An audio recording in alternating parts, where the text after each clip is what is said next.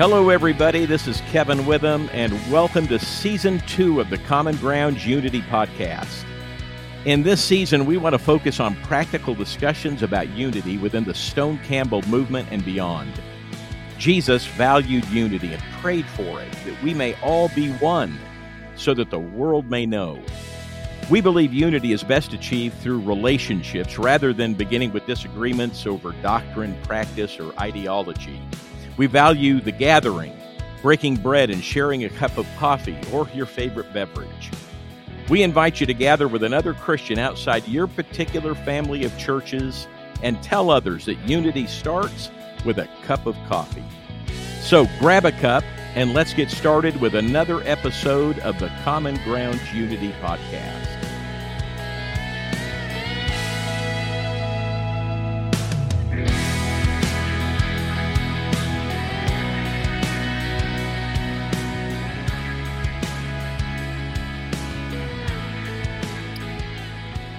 Welcome back to week four of our series, Lessons Learned from Mars Hill. The cost of speaking up is going to be uh, our theme today and what we're going to be talking about. Tina, it is great to be back with you.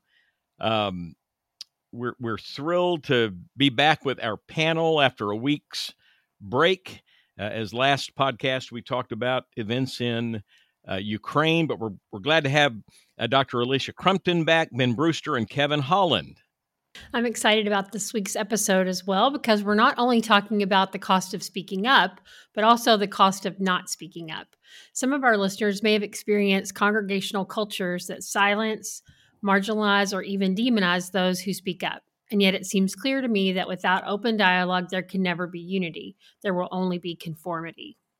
Yeah, that that's true. In fact, if you go back to our Rift and Repair Revisited podcast, uh, our listeners might remember Douglas Jacoby saying, "Unity is connection in the midst of disagreement. Unity almost requires disagreement." But but sadly, some ministries lack the maturity that it takes, uh, and they're they're threatened by diversity or or alternative perspectives. So it's it's important it seems for us to remember Jesus who calls us to have ears to hear and eyes to see. And and even as leaders we need to be as James said quick to listen slow to speak and slow to become angry. Sometimes charisma or position can become more important than character itself. And when that happens we can become less like Jesus and more like those who opposed him yeah, we've seen so far that these toxic cultures often don't start out that way, but in certain environments, they gravitate toward becoming toxic and controlling. And when that happens, the tendency is to spin the story, create false narratives, and protect the institution instead of protecting the people. Tina, Scot, Scot McKnight and his daughter Laura Barringer, they, they have written what has become an enormously popular book called A Church Called Tov. The subtitle is Forming a Goodness Culture That Resists Abuses of Power and Promotes Healing.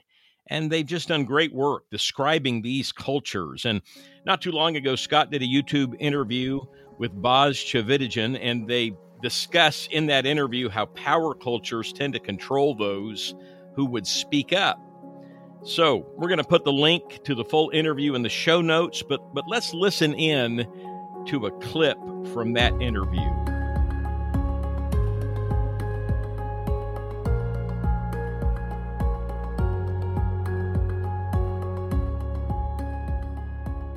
Ordinary people impute and infer and, and assume that a pastor is someone who can be trusted as honest, as good, uh, do do the right thing, all these things. And so when they begin to have questions, they have to think that it's their fault because it, it can't be the pastor's fault. Mm-hmm. And th- that that dynamic right there is the dynamic that toxic pastors trade in. Mm-hmm. They know that people will trust them. And, and it's not only it's not only they know that people will trust them. What I have found is that they also know that dynamic that the person will second guess themselves. Yeah. And they will exploit that so that the person is doing that even more so. And the goal of that, or one of the goals of that, is to keep that person silent. Yes. So, well, you um, you know all about the power the power culture that develops in in some of these churches, yeah. and uh, pastors who are toxic, who are narcissistic, will use their power, and they will use fear, and they they create a culture around them where people realize when they disagree. I just heard a story the other day. Uh, a woman raised a question with a pastor. This is only staff. Raised a question. And it was a good question because it had to do with the culture of that church that was seemingly neglected by this new pastor. This pastor writes this uh, young woman a letter and says, Don't ever disagree with me again in public. Mm-hmm. Now, that woman is afraid. Mm-hmm. She's afraid probably to talk to other people in the church because they now know they'll get pounced on. So, using fear and threatening people, and then using affirmation that if you're in the inside circle, then you are especially approved. And I have met countless people, well, count hundreds of people over the years who, because they were insiders with famous pastors, celebrity pastors, that they they really had a raise of their own ego and they thought they were something special. Well, the pastor trades in that too, Boz. He he thinks, well, I've got them now in my circle. I've got them wanting my approval. Now, if I if I suggest I won't approve something, they won't do that, and it creates this entire fear culture. And in that culture, people start doing whatever the pastor wants, and and I think you're exactly right. When they begin to think that they're seeing something wrong, they immediately think it's their fault. They think, well, I must, I must not be perceiving this. And then I learned from you. Uh, I was working on a project on German pastors after World War II, and I began to map how pastors processed the Holocaust. And they did not take responsibility for anything Hitler did. And you think, really? Really? And they were blaming other countries, the United Kingdom or England, the United States for invading them, uh, the Soviet Union, instead of taking responsibility for not speaking up when they had their opportunities. Um, they they they started blaming and they they confused uh, the lay people and the pastors even themselves got confused because of the power mongering and then these power people you know, uh, you develop some of the categories that churches use when they are trying to intimidate and silence people. And we develop that, some of what you said, and what we learned from what I learned from the German pastors, and then other things, into false narratives that churches use, all as an attempt to create an alternative narrative, one that they want to be told, and to silence their critics.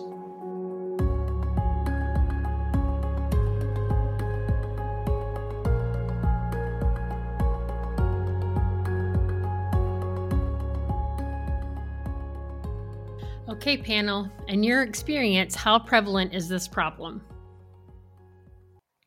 Well, I'll, I'll launch in. You know, I've been in several churches through the decades, and I can't remember one where there hasn't at some time been a conflict or, or some sort of um, disagreement. Who would, who, you know, wow, disagreement among people. Um, I think that um, that's part of a culture of uh, in churches where you know we we get along and and it, you know Jesus big idea hey let's take people that are really different and put them all together and uh, try to get them to love each other and you know uh, it's easier said than done obviously with the spirit uh, it's possible and in many cases it's been done and I can say in the churches I've been a part of generally speaking there has been a spirit of unity and a spirit of uh, respecting one another. However, there have been seasons in all of them where uh, certain conflicts have arisen. And I would say that um, by nature of the strength of personality of the leader involved, there often has been uh, a situation where there is a cost to speaking up, whether it's proximity to that leader, um, the feeling of support among your peers, you know, your reputation either being you know, uh, lifted up or being spoken against. So I've seen that. Um, sorry to say, I've seen that pretty frequently in my experience. I can't really speak to prevalence because prevalence as a word, I think, sort of uh, shifts my thinking to being able to somehow quantify, like, how pervasive is it? And I really don't have the evidence or the data to support that. But clearly, I mean, gosh, just sitting and thinking, we can anecdotally name a number of cases where things were happening in the church. As the story comes out, we discover that things were happening and people were sort of aware of challenges sort of all along. And and I think that's that's the crux of our conversation is how does that happen? I mean, how do we see the good and, and somehow set aside the negative that we see happening within the church uh, in ways that that contribute to toxicity. And then how do we help people sort of deal with the aftermath? That seems to be the question that i'm grappling with today. So, so what are the costs of speaking up? Or you know maybe to reverse that what are the costs of not speaking up in these cultures? Just kind of deciding to hold our tongue and maybe bide our time and hope things pass one cost is losing your standing, your position, um, being ostracized, um, particularly when you have an unhealthy um, leader model. And as we've seen in listening to this uh, Mars Hill podcast, that um, ministry is very easy to abuse.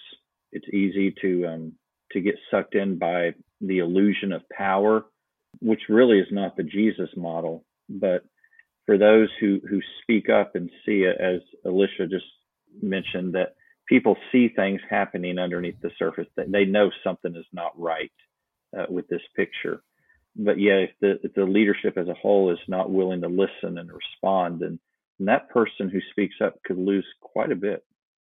I think one of the the uh, biggest costs is the circle of friends that we have and I can speak from personal experience. My good friend John, who was on this call, we were talking actually last last week, and he was saying that um, several years ago, back in 2012, uh, I had begun an initiative in our church and had begun to speak about certain proclivities in the leadership. And John, who is in a sister, was in a sister church, said, "Yeah, man, your reputation took quite a beating back then, like a, a decade ago."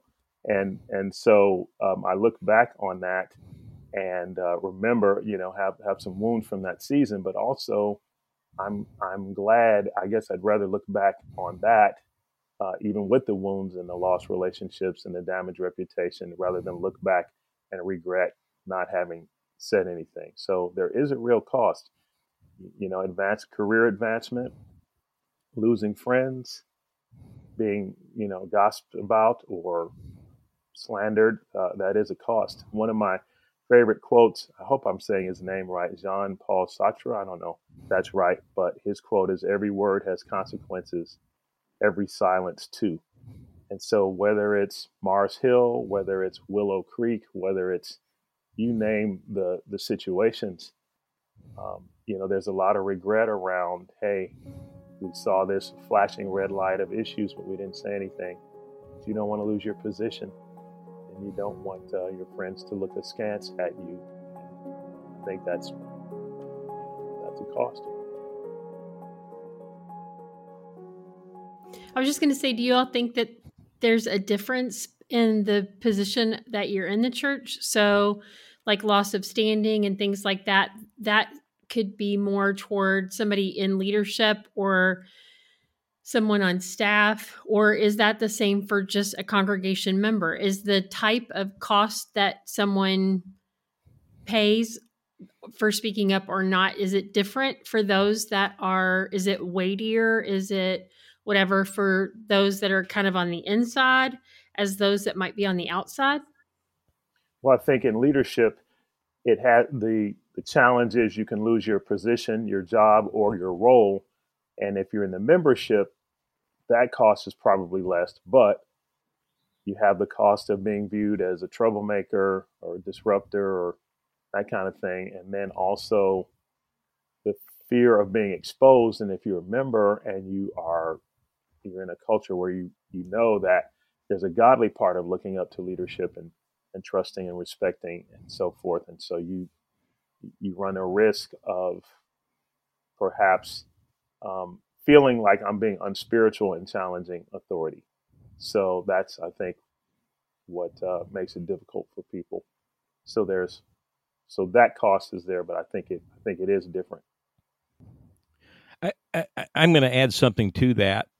Being in uh, pastoral and preaching ministry myself for for a lot of years, from a membership standpoint, you know, I've always been in a preaching role or and worked with leaders in in churches. Uh, it's it's not uncommon to find in churches that that a member, if they question or come with some level of just uh, uh, criticism about a decision or direction, that they might be marginalized or even told, "Well, if you don't like it, leave." you can just go elsewhere and you know you can lose your church family in your home church uh, is that now, now there you know there's a time maybe when when when we're following godly shepherds and leaders we, we want to defer maybe to a direction that's been prayed about and thought about and carefully implemented. And and you know maybe there's a time when we do say I, I don't know if this is the church family for me anymore but what they're doing is not necessarily evil. But um, there's also a way where shepherds and pastors need to care about the flock and be willing to hear and willing to listen and willing to affirm and be be open to letting the body of Christ be the body of Christ and and speak up and speak out and differ and disagree without being told, well, if you don't like it, just leave. That that's that's a horrible way of shepherding people. Well, it's a denial of this the the DNA that's been infused in the church by God. You know, if you look at Ephesians four, um, I, I really do believe there's a reason why the attributes of apostle, prophet, evangel, shepherd, teacher that creates a holism, and too much bias one way or the other can lead to to parts of the body not being tended to in ways that are godlike. Um, I mean, I just I feel I, I'm. You guys know I'm not a Bible scholar, but when I read that passage, I see so clearly that it takes all of those aspects of who God is within the church to create wholeness. And we can get unbalanced in that if if we're only you know, the, the idea that we would say somebody in the church either like it or lump it, take it or leave it, it just seems a little preposterous to me in some respects. I mean, I'm not trying to be a Pollyanna here, but where is the the, the love of God and that sort of assertion and that the way that we're interacting with where, where's the shepherd showing up and that quality of the church when we take that kind of stance. Yeah.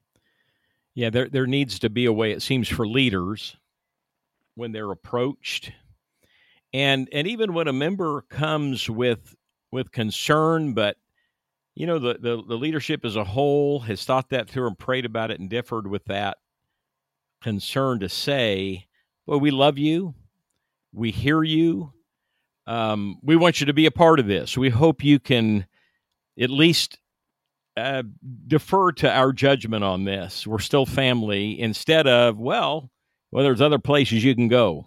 Um, it just seems there's there's more affirming and loving ways to address that. And you know, of course, there's sometimes people in the body who decide they're just going to be adversarial, and maybe that takes a little bit of a different approach. But it it always needs to be done in love.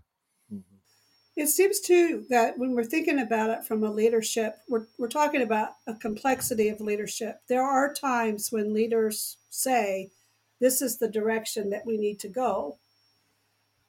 But there's a different, there's a qualitative difference between power over and power with and among, and hmm. discerning as the body of Christ what that looks like as we collectively move forward. And, and maybe maybe part of the challenge in, in leadership here is the individual versus the collective. So power over versus power among is a marked difference in how we view leadership versus um, the collective, honoring the leaders among us. Mm. I think that that's that's a uh, something that we see in some of these cases is that the leader gets elevated to the point where it's power over versus power among and within, and that that's a sticky wicket in terms of how people are treated. So then the like it or leave becomes a power over kind of assertion in that context when we've lost this sort of sense of the collective and the how God uses these varying types of voices in this APEST model to minister to and within the congregation and to believers, fellow believers. Mm. Yeah, Kevin Witham, you you something you said triggered a thought in my mind about how sometimes we operate within systems that do not lend themselves to conflict resolution. So, like the example you pointed out, we we tell someone who's disgruntled, well, if you don't like it, you can go somewhere else. But on the flip side of this, sometimes congregations will tell pre will just say, well, we're just going to get rid of the preacher, and both of those actions don't really help anybody in the long run. And we deal with we carry baggage into more relationships and more damage is done because there wasn't any type of sit down, let's try to work through this in the spirit of Christ. Mm-hmm. Well, well said, Ben. Sometimes the power plays can be by by folks who are just members of that particular body wielding some kind of influence. It may not be the preacher himself, and he may be the recipient of toxic culture and toxic power plays. Uh, w- let's talk a little bit about some of the trauma that results from these types of leadership cultures. How how have we uh, seen people traumatized and affected by this? Well, I can I can speak to that. I was just in a conference in Sacramento, and I was talking to a pastor who's in Seattle, and I just happened to ask him ask him. He's just been there a couple years, but he knows some of the pastors and some of the congregants of what was the Mars Hill Church. Now it's different churches. And I was just asking him how he experienced it, how he experiences them, and he said that there's there's definitely a sadness, and there's definitely among some, not all, but among some, this sense of just uh, frozen in time spirit where there is trauma, and because it was never acknowledged, you know, uh, real time, it still lingers, and so that definitely is the case. I've seen that in this situation, and I've also seen it in um, other congregations of which I'm aware and you know it does linger. So what i would say is that a trauma that happened maybe a decade ago still presents you know 10 years later in different ways. It doesn't necessarily mean it's going to be debilitating but it still presents you know people you have actually uh, staff i know one staff member who was clinically diagnosed with ptsd from uh, an authoritative leader in the past, and you know, who uh, there was some trauma there. There was some spiritual abuse and, and trauma. So the the effects linger. I'm reading this book called The Body Keeps the Score Brain, Mind, and Body in the Healing of Trauma. And the author, and I can't pronounce the name, Bessel Vend- Venderkolk, I think, is, is his thesis says that um, the body internalizes trauma, whether we can articulate it or not. And that sometimes these traumas that we experience collectively um, show up in forms of uh, asthma, illnesses, aches, pains, mental health issues that that I think that um, some of the people that I've spoken with that have been in churches that were toxic, the physicality of trauma is is a very real thing um, that doesn't leave after you leave the situation. That that what it's teaching me, and then I'm not a psychologist or a or a, a doctor of, of that sort, is that that we need to have a period of restoration and healing following these types of contexts and these types of situations because of the way the body needs to release the trauma and, and identify it as a real palpable thing within the physical body. I wonder if the um, the the members of the church talked about in Revelations two, where the author says to them, "You've lost your first love."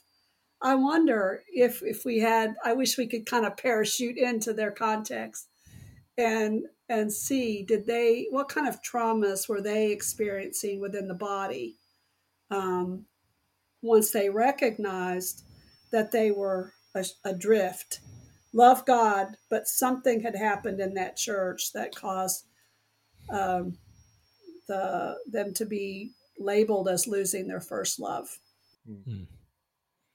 what should our our words be perhaps to people who've been traumatized um, and it's impacted their faith. Maybe they've so tied that church experience to their experience with God or their experience of who Jesus is.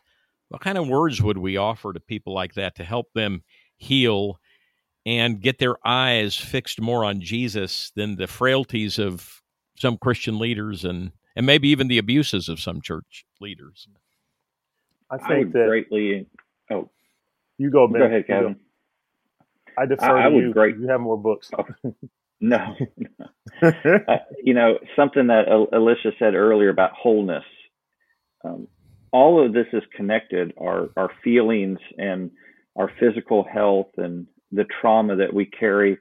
Uh, one thing I would greatly encourage people is to seek out the help of a, a licensed Christian uh, therapist, a mental health expert, um, to help process the trauma that's going on. Because um, a lot of times we we sabotage new relationships because we never dealt with the baggage from the old relationships. Mm-hmm. And I think we see a pattern in churches. I mean, we can all probably think of churches that seems like every three years they're looking for a preacher.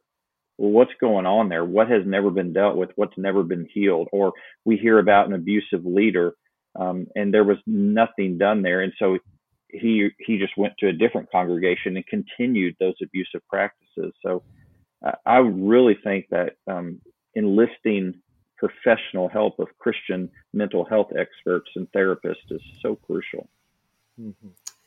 I was reading today, preparatory to this this conversation, from Bonhoeffer's "The Cost of Discipleship," and and uh, I believe that in returning to our knowledge of who God is, that that can be a healing moment for us in the way that we can set aside um, what we've learned, what we've experienced, to look at it a new way. And this passage out of Bonhoeffer's book really just washed over me. It was so powerful. And, and I'm just going to read the excerpt.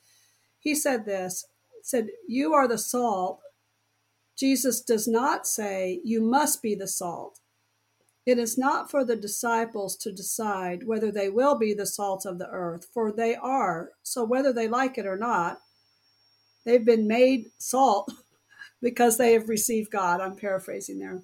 The call of Christ makes those who respond to it the salt of the earth in their total existence. And then he goes on to say, the call of Jesus makes the disciple community not only the salt, but also the light. Their activity is vi- visible. You are the light. Once again, it is not you are to be the light. You you are already the light because Christ has called you. And I don't know that for me sometimes when I look at stuff and I hear people saying something like that's just crazy and you're trying to grapple with the experience of it, just to return to the basics. Regardless of that, I can set that aside and say, I am the light. I am the salt. God has transformed me via um, the resurrection and my acceptance of Him. And I, I would just offer that as as a blessing. Because regardless of our material circumstance and what other people are saying these things are true. God has told us they are true. And i find i find um, respite in that in his words you know the cost of not speaking up you know what words would we give? I think i'm sorry goes a long way.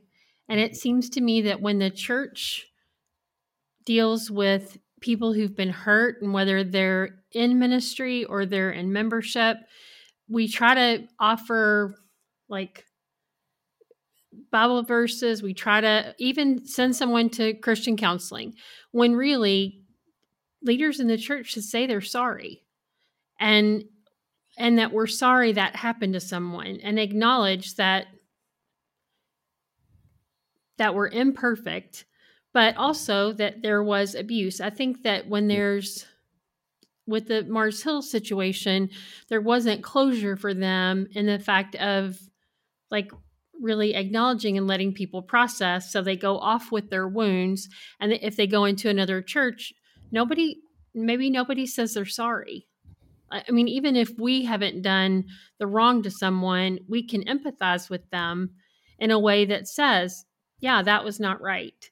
Mm-hmm. And and then try to be a healthier community for them. But you know in the cost of not speaking up by people who've either offended or whatever that just are not willing to own and take responsibility that they're sorry is something i think that really hurts the church i couldn't agree more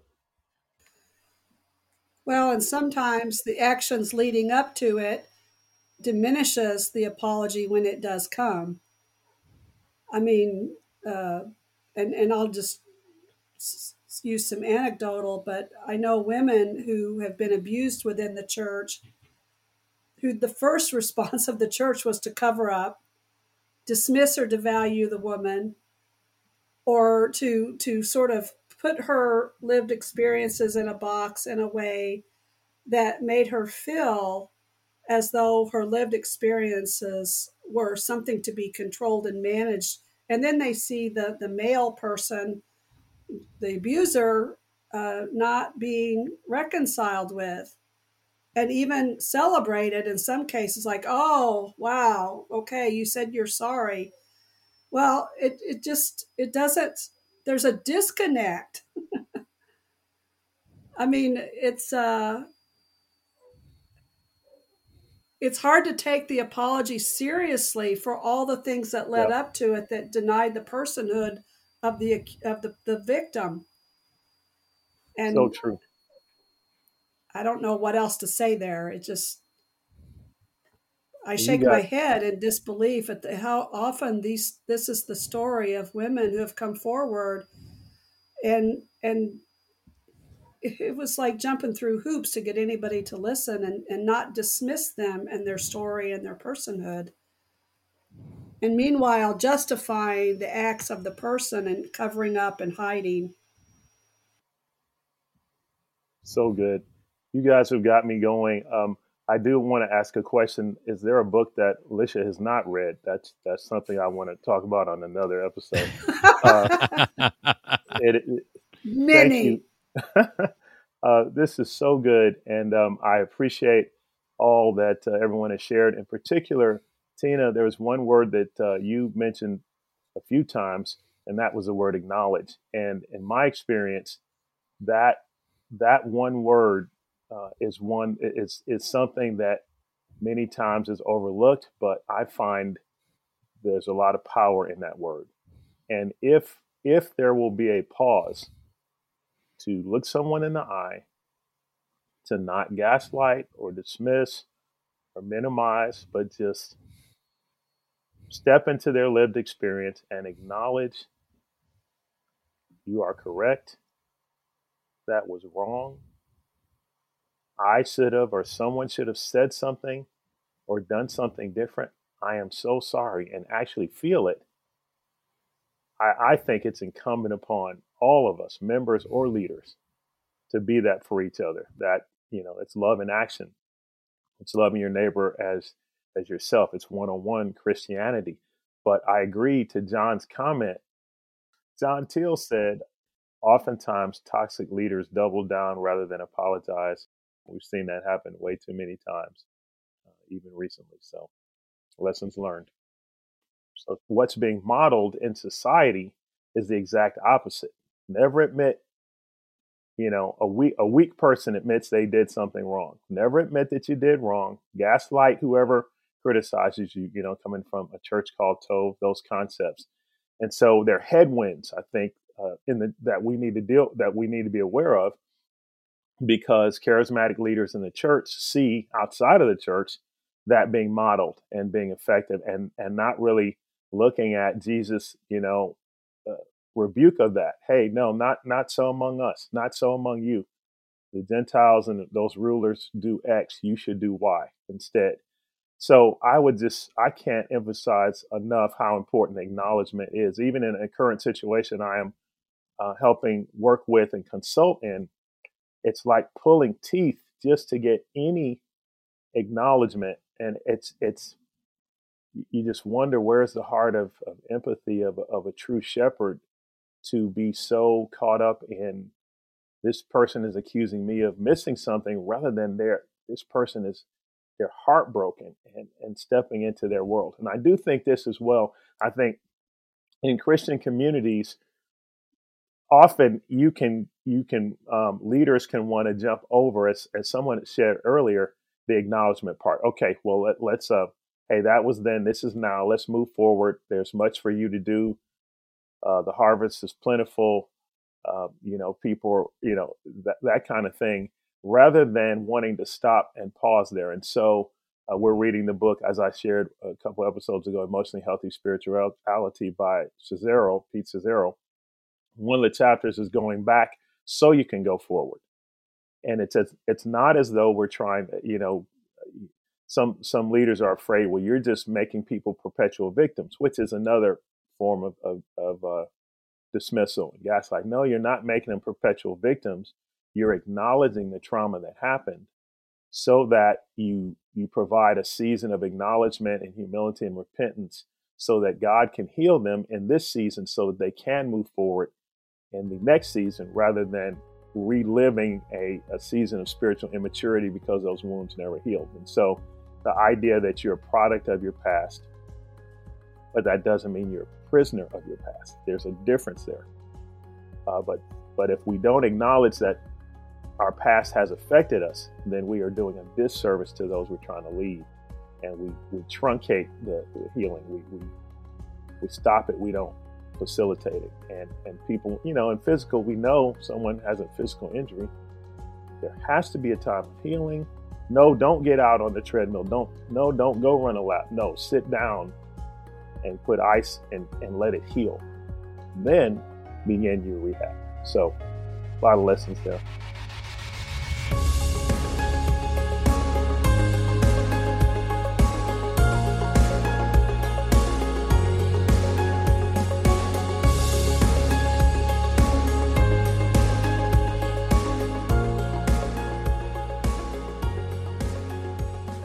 Well, panel, let, let's uh, let's shift gears here just a bit and ask uh, ask you to to maybe address this question of how we've seen these dynamics play out in our Stone Campbell heritage in in the various streams, in our own tribes, and in our own congregations. I think we've seen a lot of wounded congregations. Um, I'm a preacher's kid, and I also am a preacher, so you know we we inflict harm on future generations. You know being a, a kid of a if your if your parent is in a leadership role like that and there's some sort of conflict you notice the people that were so loving and kind to you are are they've changed. They're no longer loving and kind. And and you know we all process hurt differently and we deal with hurt differently. But i think in our churches um, we haven't done the things whether it's acknowledgement apologizing, uh, whether it's bringing in outside help to help people work through issues uh, in the spirit of wholeness and, and, becoming more what Christ wants us to be. Um, but I, I think that our churches are a product. You look, we started out as a unity movement, and how many different divisions are within what's called the restoration movement today. Uh, we've not done very good at this. Yeah, we, we've we've kind of seen it. Uh, uh, I think you know Ben and I can both speak from the the churches of Christ side of our movement, the a cappella churches in particular. Um, we see it at the local level, as you've just described, Ben. You know, our history, and you could address this one better than I as well, has often been the history of prominent leaders that you line up with. You know, um, do you take brother so and so or or this brother's position on this particular issue? And well, if you don't line up, you know, your fellowship circle might be uh, might shrink, and uh, your acceptance on certain lectureships, a lot of guilt by association. You know, that can be a very toxic form of leadership and and a, a way of shutting out differences and discussion and dialogue and not letting certain conversations come to the uh, the forefront. So it, what can happen at a, a brotherhood level, to use that term, as well as in the local local church. There are all sorts of ways we've seen it. I've seen it. Yeah, definitely, Kevin. We we lose a lot, um, like you you just mentioned. Um, we we divide into camps, and if if you you know you know Kevin, uh, we could we could say say a prominent preacher's name, and you'll have listeners on this podcast say, "Oh, I love that person. That's great." But then other people will say, "Well, how in the world could they even mention that person's name?" yes, absolutely. Do you want to name one and let's see? I'll let Kevin do that. we'll let people uh, put on the Facebook page for Common Grounds Unity yes. if they love or don't love the person you mentioned. Yeah. yeah. Uh, next, next. oh. You guys, how do we balance the tension between leadership and collaboration? How do we balance the vision of the leader with the voice of the people? Wow. That's the million dollar question, isn't it?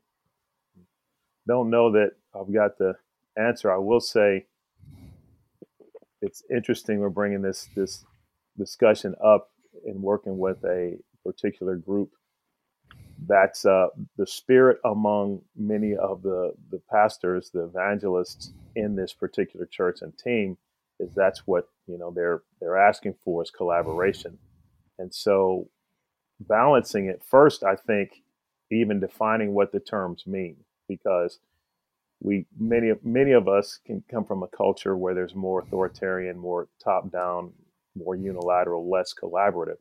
So even defining what both terms mean. And and one of the things I've seen, Tina, is that often uh, leaders we can feel the right we can feel like it's our right to define the terms the, through our lens and then those are the objective truths of them right so what i believe collaboration is means that's what it is for everybody on earth and for those on my the rest of, of my team so I think in balancing both, I would just say uh, there's a great Jeanie Shaw is a great women's ministry leader, and she was talking about gender, uh, the issue of gender in the church and leadership roles among women, and and and, and uh, she's a pioneer in our fellowship of churches regarding that. And she said something. She and it's so simple, but you've got to look at at uh, church through other people's lenses. So look through multiple lenses and if if we could make that just sort of required behavior among leaders, regardless of my point of view, I need to spend time and dwell in three different perspectives, three different lenses through which this is seen, different than mine.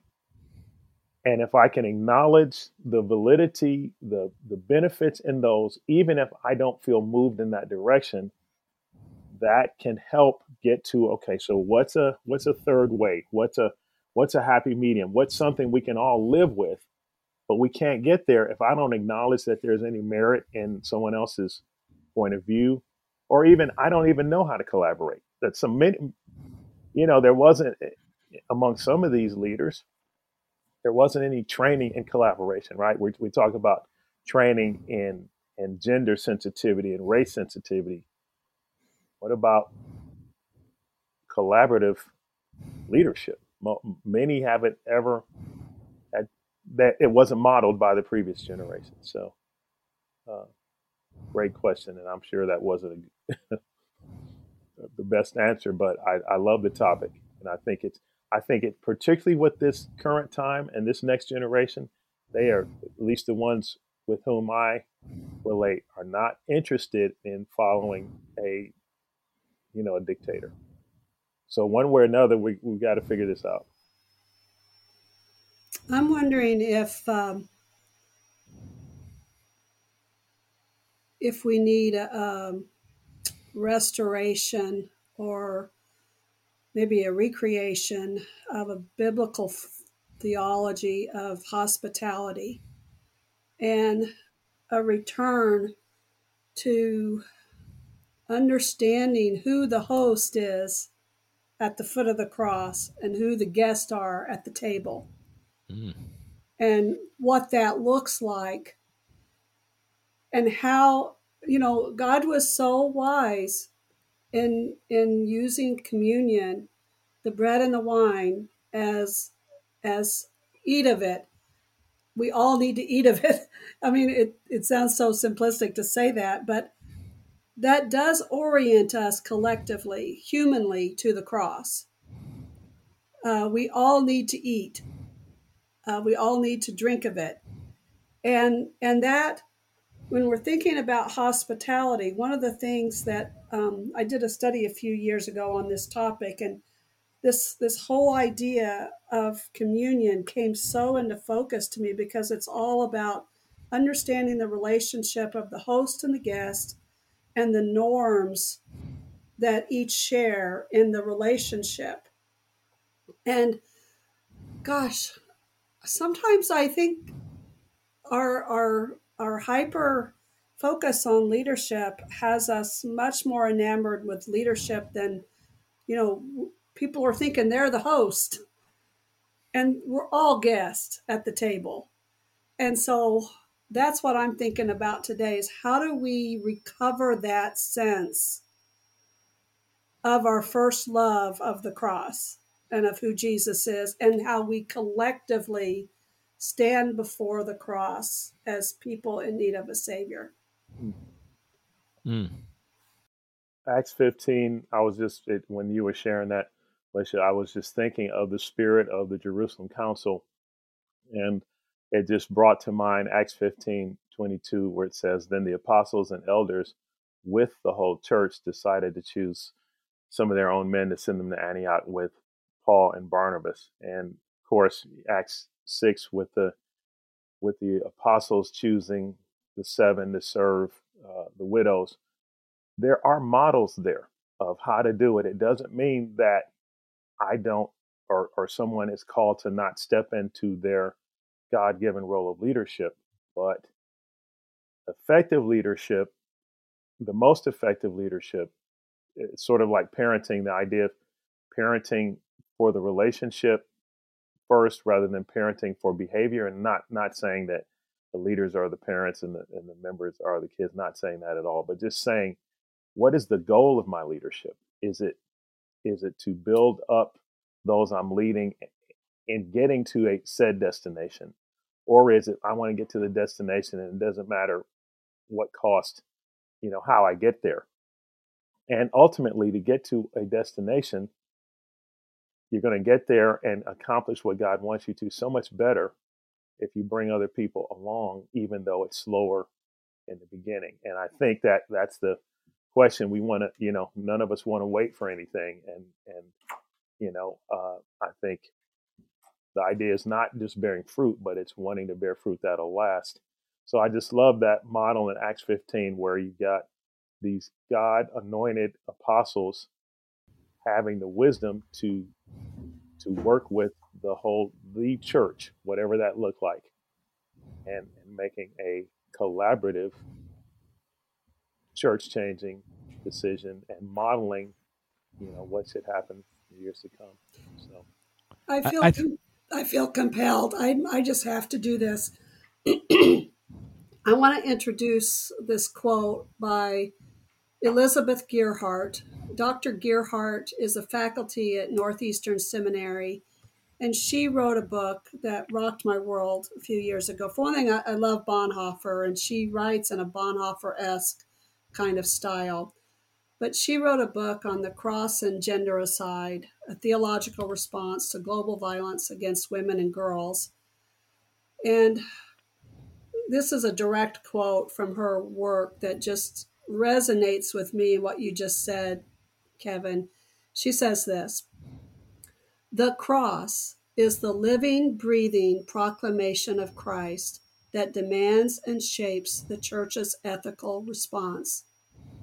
The reality of Christian ethics is formed by the promise of Christ given to us through the crucified and risen one.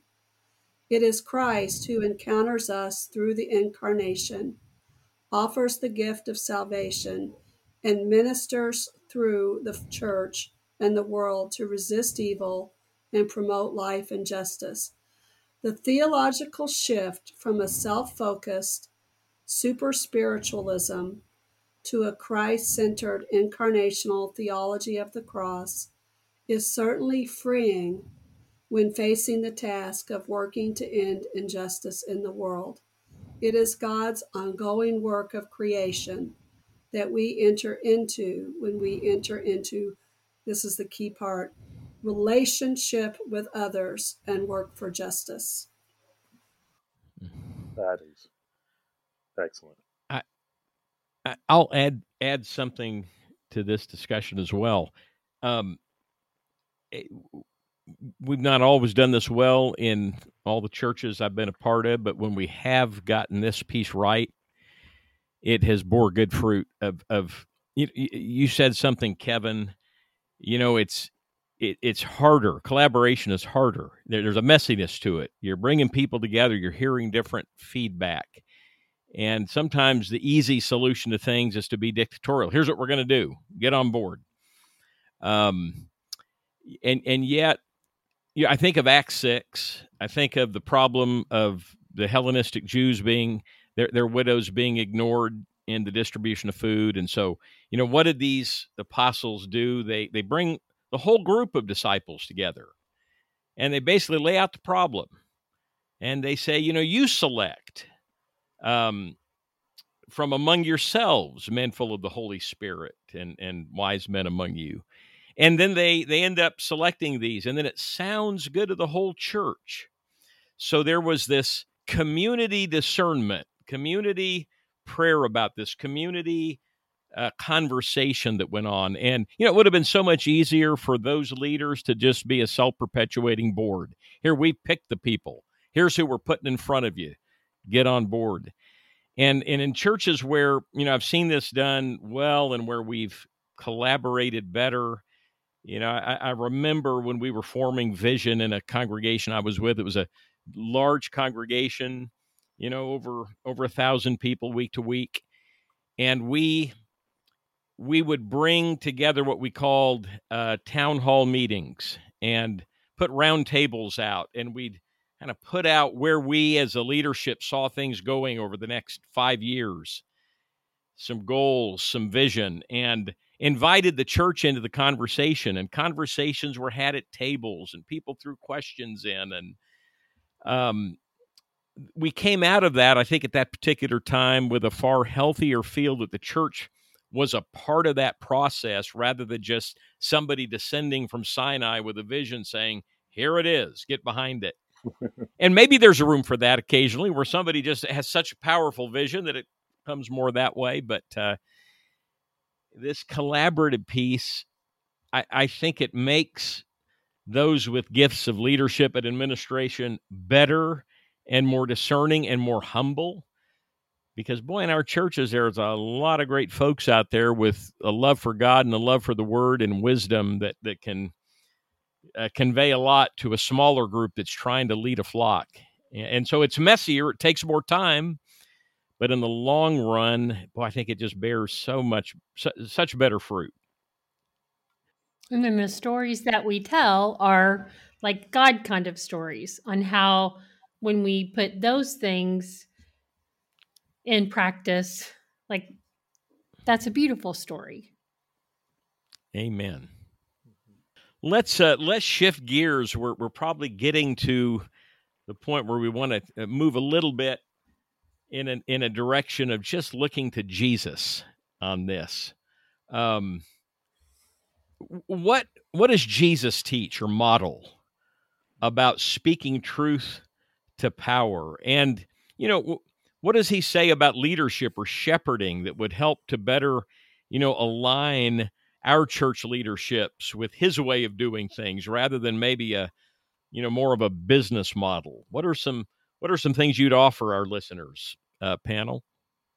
One of the things that strikes me about Jesus is the account in John chapter 13, where he is dining with his disciples and he gets up from the table and he takes a towel and a bowl of water and he begins to wash their feet, which is amazing statement on leadership that in the church, in the economy of the kingdom of heaven, leaders are servants. And it's not about power, it's about humility and emptying yourself and serving others but the, the, the one aspect of, of that account in John 13 that's amazing to me, you know, Jesus knew completely who he was, what his mission was, and he didn't skip Judas when he washed feet. He washed the feet of Judas. And to me, that's just when I think about conflicts in the church, God forbid that we ever divide or move on from each other until we've washed each other's feet. Mm. Mm. Wow we've done a lot of moving on from each other, haven't we? It's just so much easier when that that level of heartbreak among when your friends or those you have walked side you shoulder to shoulder with, you know, you begin to disagree on some issues.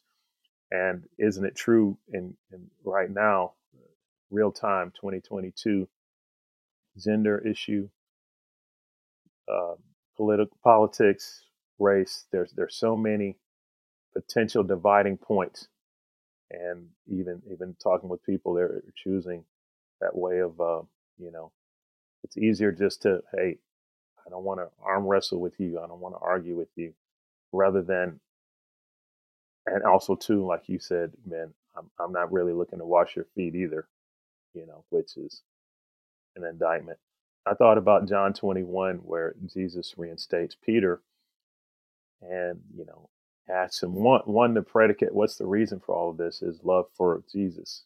Peter do this out of your love for me. But you know the admonitions were to feed feed my lambs feed my sheep so i would say looking at jesus saying i want you to feed people i mean I, I want you to lead them but i want you to lead them by feeding them and caring for them rather than you know, I want to move them, you know, I want to get these sheep two miles north to this next pen. Uh, no, I want you to feed them and care for them as you lead them. So, for some, I just think that resonates in, in terms of, am I more interested in enforcing my view or fulfilling my leadership vision, or am I more interested in feeding and caring for these people? out of love for Jesus and trusting that the Spirit in all of us and me modeling and doing my best to try to be like Jesus, knowing I fall woefully short. And God's going to move the church where it needs to go. Some of you are listening to this, and a lot of this has been directed toward people in leadership or people that are healing from trauma what would you say, panel? What what would be some good counsel?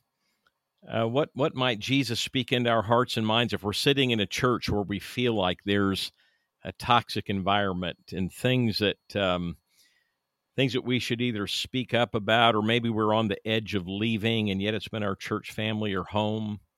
What encouragement and counsel would you give to people who might be in those situations presently? I think about Ephesians 4 and Paul's admonition, you know, be completely humble, and then the idea of making every effort. And that's easy to say when when you feel like I can't have this conversation again. I can't bring this up again. I know that some of us who've been around for a while, we can, you know, you just get exhausted that, um, you know, compassion fatigue where I feel like I've said this for the umpteenth time. But have I, you know, rather than, hey, I'm going to leave, in my heart and conscience, have I made every effort keep the unity of spirit and the bond of peace? Now, maybe it, I end up, the spirit either keeps me here and changes things or leads me somewhere else, but I can leave knowing that I made every effort and I'm open to hearing from others if I've made every effort versus me deciding, yeah, I made every effort. I'm, I'm out. Uh, it's better to to let others be the help help you come to that, and, and obviously the spirit in you come to that conclusion. So that's what I would say. Also, I would encourage people out there that this is on the radar of more churches and more church leaders now than I think previous seasons or generations, even though we have so far to go. It's more on the radar now. I try to take comfort in that and some of these issues. They're much more on the radar now than they were five years ago, 10 years ago. And there is movement, although it can be painstakingly slow and, you know, in, in certain areas. So take heart that there is movement uh, and God is working and more people are paying attention now and listening than in previous seasons. I mean, for some who are listening, you know, um, I love this. Sorry, guys. I, you know, I'm a nerd. I always have a quote. Something comes to mind that helps me to understand what was just said.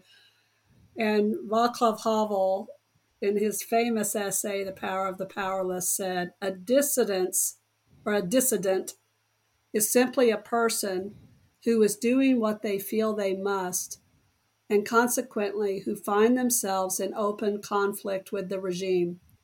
This conflict has not come about through any conscious intention on their part, but simply through the inner logic of their thinking, behavior, or work. I think that for the people who speak up, who feel called to speak up, yes, it is difficult. You get tired, you get compassion fatigue but take heart. The courage that you have been given and the call that you have been given to speak and to use your voice in that way, it is a calling. And God is with you. Mm-hmm. God is with you because He has called you and formed you in such a way to speak and to use your voice in that way. I would argue that on Harvard Yard in the most difficult conversations, God is with you. Mm. Find peace in that. That seems like a good place for us to kind of wrap this discussion up. Um, what a good conversation, panel. Can't tell you how much Tina and I appreciate your joining us uh, here over these weeks. Um, before we close out, Tina, can you give a little insight into where we're headed next podcast? And why don't you close our podcast out? I'm excited for next week's episode titled Gold, Silver, Precious Stones, Wood, Hay, or Straw. We're taking the title from 1 Corinthians 3, where Paul exhorts them to build carefully, recognizing the difference between wise and foolish builders. Until next time, we encourage you to get with another disciple of Jesus outside your family of churches over a meal or beverage because unity starts with a cup of coffee.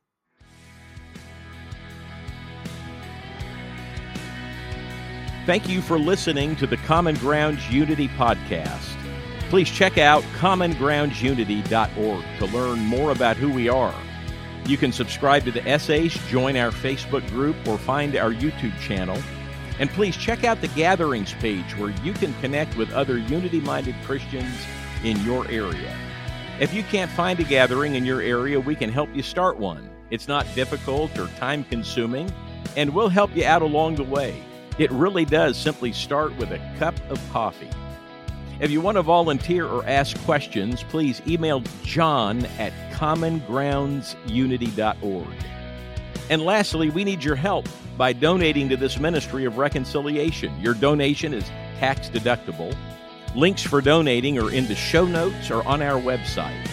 Until next time, God bless, and remember, unity starts with a cup of coffee.